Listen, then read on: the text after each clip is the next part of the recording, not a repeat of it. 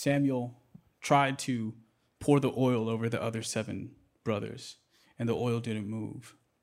But when David came, the oil moved. And something so amazing that sticks out to me here is that seven people came before David. Seven people.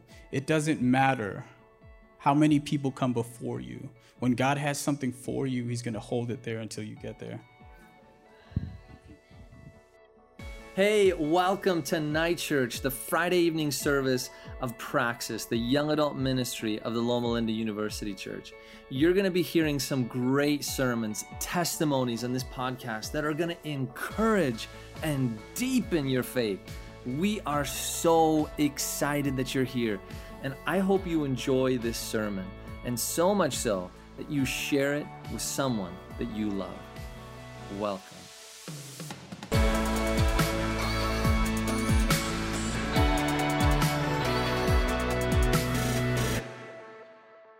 Yeah, thank you guys for having us. We're super excited and kind of uh, uh, just like in no way feel worthy to be up here, but uh, we're here.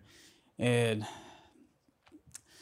for no other reason, but to, I mean, I'm nervous, one, because not just because we have stage fright, but also because um, when it comes to something like this, I feel like such a huge responsibility, right? We can't just speak on uh, like just any topic or just speak to anybody about anything, right? So, um, yeah, just want to get into a poetic uh, worship. Am I? Yeah. I'm excited about this. Let's hear it. Here you go. Yahweh is my best friend and my shepherd. I always have more than enough. He offers a resting place for me in his luxurious love. His tracks take me to an oasis of peace near the quiet brook of bliss. There's, that's where he restores and revives my life. He opens before me the right path and leads me along in his footsteps of righteousness so that I can bring honor to his name.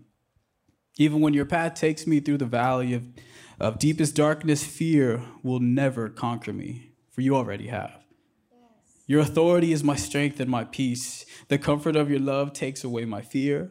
I'll never be lonely, for you are near. You become my delicious feast, even when my enemies dare to fight. You anoint me in the fragrance of, of your Holy Spirit. You give me all I can drink of you until my cup overflows. So why would I fear the future? Only goodness and tender love pursue me all the days of my life. And then afterward, when life is through, I'll return to your glorious presence to be with you forever. Man. Oh. Sorry, let me gather my notes. I'm right braided, so my brain goes everywhere. So I gotta. Man, so so many of us get lost trying to find ourselves. We ask ourselves, who, what, when, where? But most importantly, I already said it, what? All right. So in 1 Samuel 16, we there's a story of uh, Samuel. We start off with Samuel. Now the Lord said to Samuel, You have mourned long enough for Saul. I have rejected him as king to Israel. Pretty much God is telling him, How long are you going to sit there worrying about your past? So fill your flask with olive oil and go to Bethlehem. Find a man named Jesse who lives there, for I have selected one of his sons to be my king. And Samuel replied, I can't do that. Saul will hear about it and kill me. God said, Take your heifer with you and announce, I've come to lead you in worship of, of God with this heifer as a sacrifice. Make sure Jesse gets invited. I'll let you know what to do next. I'll point out the one you are to anoint. Samuel did what God told him. When he arrived at Bethlehem, the town fathers greeted him, but apprehensively. Is there something wrong? No, nothing's wrong. I come to sacrifice this heifer and lead you in the worship of God. Prepare yourselves, be consecrated, and join me in worship. He made sure Jesse and his sons were also consecrated and called to worship. So, this is when Samuel comes and looks at Jesse and says, Hey, get your sons. Because God has called me over here to anoint a king, to find a king. Do you have sons? And Jesse says, Yes. Let me get them out over here.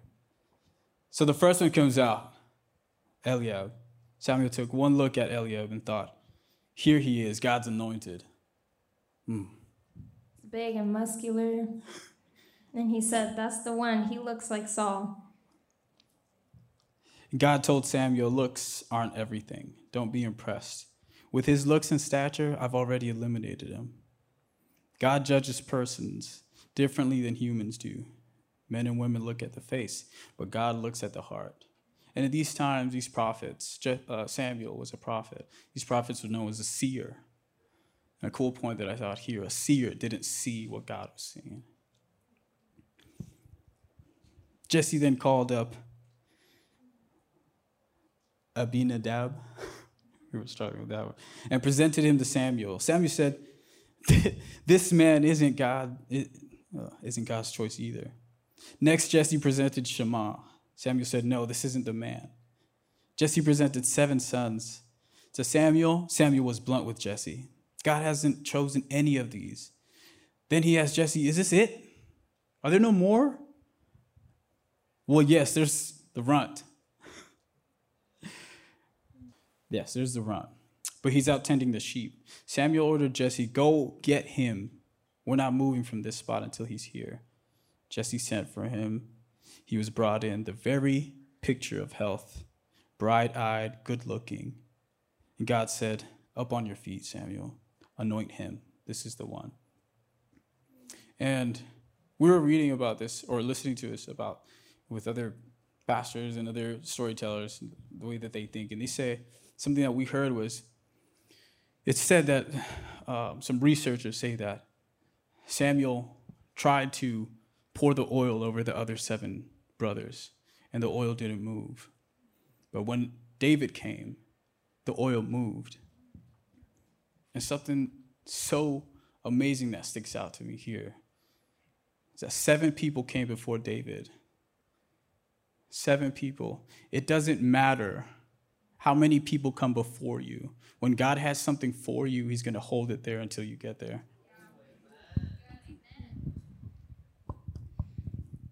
And the Bible says, from that day forward, the Spirit of God was with him. So when that happened, David was a kid.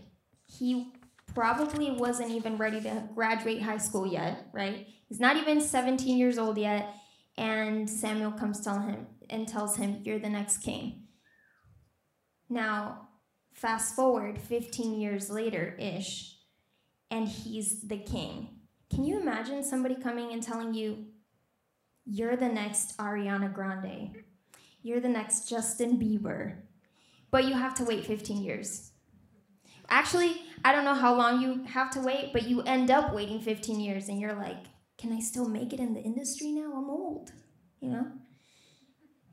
But David had to wait that time, and his ability changed, but his responsibility didn't he was now, he went from shepherd to king, but he was still tending to his sheep, right? The Bible says he went back to his father's house. Even when he was playing for the king, he went back to his father, father's house. Remember where you came from. Remember how you got to where you are, right? But let's focus really quick on the story of that little boy, David, who he was just hanging out in the fields, you know, poor boy, little boy, getting dirty in the mud and playing with sticks and, you know, doing what little kids do.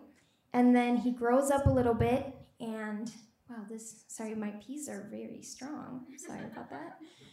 I'm not spitting at you. Um, so he grows up and suddenly somebody comes and tells him something. But up until that point, he was just a shepherd. But guess what happened during that time, too? He killed a lion and a bear. He was like 15 years old. Can you imagine you're 15 years old and a lion comes and you're like, aha! I would have thought that kid is crazy. We need to take him out somewhere. And the cool thing is, when you think about the the youngest kid in a group, right? So there's seven brothers. He has seven brothers. Are any of you the youngest in your family? Raise your hand. Yeah. Wow. So many young young children. Awesome. I'm the oldest. Um, Joe is the middle-ish, kind of oldest. You're the oldest of your of your brothers, and you're the middle of all your siblings. He's basically a dad, though. You're a dad. Yeah. What? Yeah, I've decided that. Um, so imagine the youngest. What are some qualities that you see in the youngest child? Just spoiled, good looking. Okay. You don't have to do everything?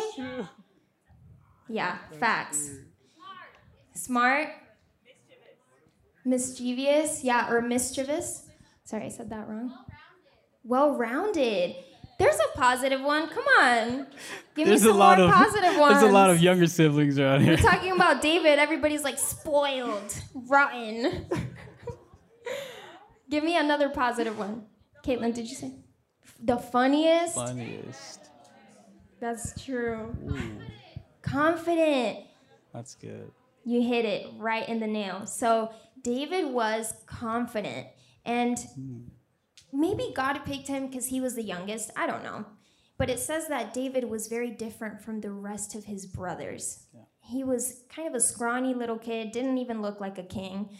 Um, he probably had some acne. You know, he was struggling with uh, what's it called? Pre. He's a preteen, right? So going through it, his voice dropped, right? Or he's like, oh. Do you know what I'm talking about? That was David I mean, he was a worshiper, so that must have affected and he was a him lot. worshiper. So the point I'm trying to get is get at is God doesn't make a mistake when he picks a person, right? Mm. He uses every single part of your experience to accomplish what he wants to accomplish. Yeah. A lot of times we we think, "Oh man, I just wasted a year doing going, I don't know, going abroad." You know, people don't think that's a really smart thing to do. I went abroad. I think it's great. but you know, there are some things in life where you're like, yeah, I mean, I spent a year doing this, a couple months sitting on my couch. Hopefully, you did more than that. But you just think, how could this possibly help me become the person that God wants me to become? But God says, it's okay, I can use that too. I have a purpose for you, but I can use every single part of what's happened to you. And man, that is redeeming. Yeah. Yeah. So, sorry, got off track there a little bit. So, let's dig into 1 Samuel 16, 14 through 19, which you've heard before, so I'm not going to repeat it. Um, earlier, when our two friends were here, so sweet. So, I'm not going to repeat it, but I just want to highlight something that it says. Maybe you didn't know there was depression, anxiety, fear, all of these things in the Bible. People experienced it. And if you didn't know, I'm going to show it to you right now. It says, The Spirit of the Lord had left Saul, and the Lord sent a tormenting spirit that filled him with depression and fear. Who wrote this?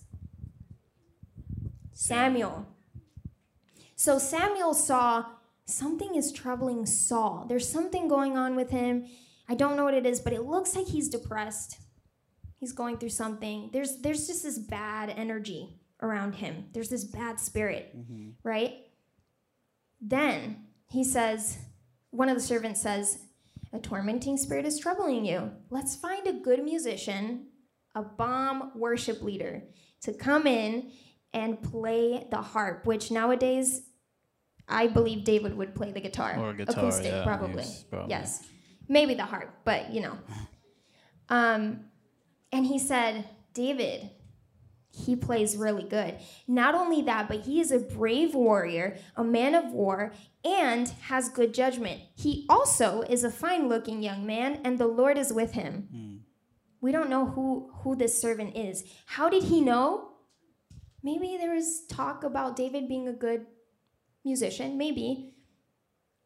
But the Bible also says you are rewarded in public for what you practice in private. So David was working on his craft even at 15 years old, playing, and people knew, yeah, David's a good good musician. He's also a man of God. you know, fearless leader. And you could see all these things in a little 15 year old boy.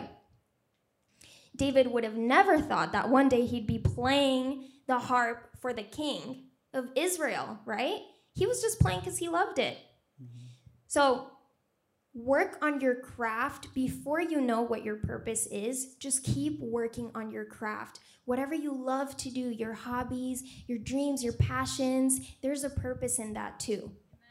And God will use that. And maybe God will use one of those passions to make it your job later on, but don't make that your priority. Just do what you love, do what God has put in your heart to do. Um, yeah, your turn. Ooh. Oh man.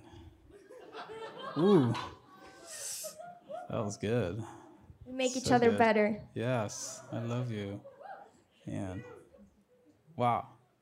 I think we both have gone through something like this where we uh, try to talk to somebody or, or, talk tell something to somebody and they haven't just taken us serious. Maybe it could be because of our baby face.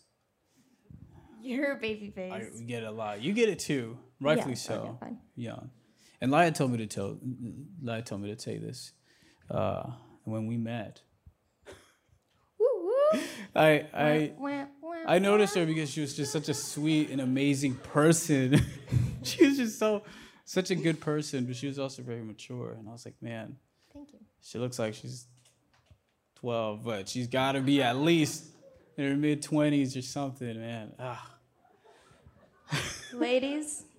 so, man, she was awesome. But this happened to David a few times. For Samuel 17. David's brothers were with Saul and the Israelite army at the valley of Elah fighting against the Philistines. So David left the sheep with another shepherd and out there and, and set out early the next morning with the gifts. And Jesse had as Jesse had directed him. He arrived at the camp just as the Israelite army was leaving at the battlefield, leaving for the battlefield with shouts and battle cries. Soon the Israelites and Philistine forces stood facing each other, army against army. David left his things with the keeper of the supplies and hurried out to the ranks to greet his brothers. As he was talking with them, Goliath and the Philistine, Goliath, the Philistine champion from Gath, came out from the Philistine ranks. Then David heard him shout his usual taunt to the army of Israel. As soon as the Israelite army saw him, they began to run away in fright. Man, I just imagine David going over there and seeing with food, right, that his dad given him. And he hears the Goliath just screaming, talking trash. And then he goes over to his his brothers and he's like, What's going on? Do none of you guys hear what he's saying? Does nobody hear what he's saying? Yes. But look how big he is. Yeah, but this guy doesn't have a covenant with God. Yeah, but look at the size of his sword. Yeah, but he doesn't have a covenant with God.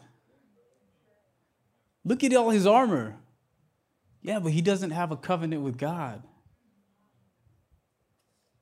What do you mean? Well, God said he would fight my battles. I'll do it. Hmm.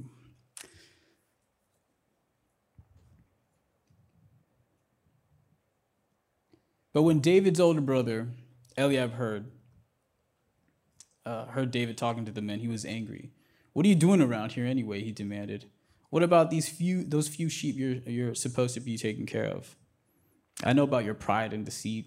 You just want to see the battle. What have I done now? David replied. I was only asking a question. Yeah, clear case of older brother, younger brother fight. So then David's question was reported to King Saul, and the king sent for him. Don't worry about this Philistine, David told Saul. I'll go fight him. Don't be ridiculous, replied Saul. You're just a kid. There's no way you can fight this Philistine and possibly win. He's a man of war since his youth. But David persisted.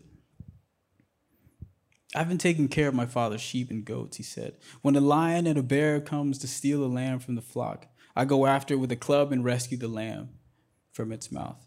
If the animal turns on me, I catch it by the jaw and club it to death. I have done this to both lions and bears. I'll do it to this pagan Philistine too. For he has defied the armies of the living God. The Lord who rescued me from the claws of the lion and bear will rescue me from the Philistine. Man. Everyone saw David as a child. His father didn't even invite him to Samuel's worship uh, when he was called to be king. People saw the outward appearance, but God sees the heart. What people were seeing was a giant with armor, huge, this big fighter, warrior.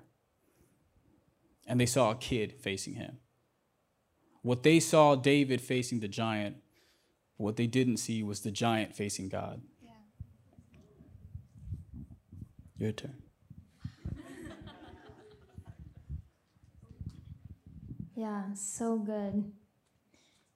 I love that. Um, well, Joe's going to tell us a little bit later about how we know God has a covenant with David, right? Um, but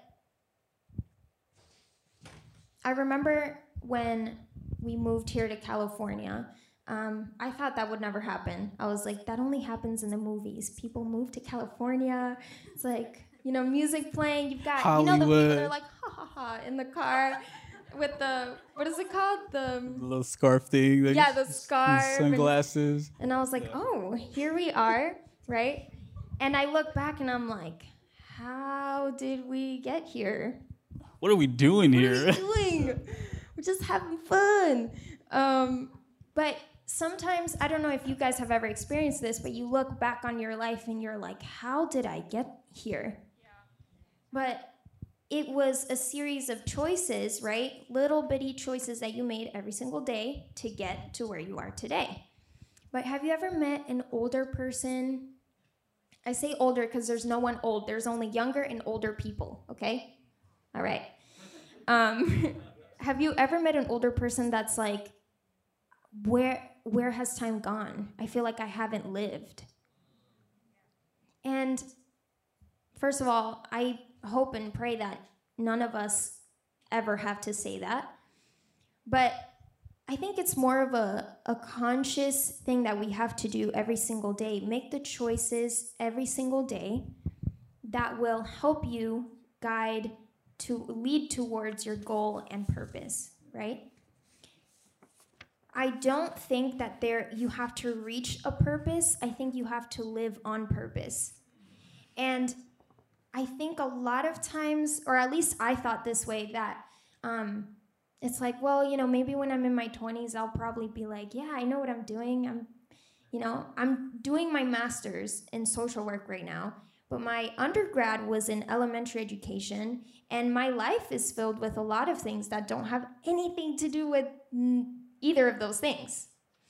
Um, but that doesn't mean that here's here's what I am, okay? I'm not a teacher, I'm not a social worker. I'm I'm a creative person. I am obviously a child of God and he's given me his creativity, right? I'd say I'm a musician. I love music. I I'm a worshiper. These are things that I feel like clearly define who I am, yeah. not my job description. Mm-hmm. So just live on purpose, right? And now, fast forward 10, 15 years in David's life. So he's a kid, now fast forward 10, 15 years. And imagine David's doing his morning routine, doing the scrub, doing the powder.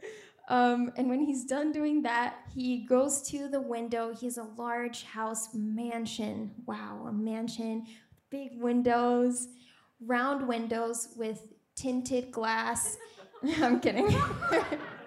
I'm like giving him hints. No. So imagine, just envision it. David's going to the, the window and he's bringing his journal. That's what I imagine he's doing.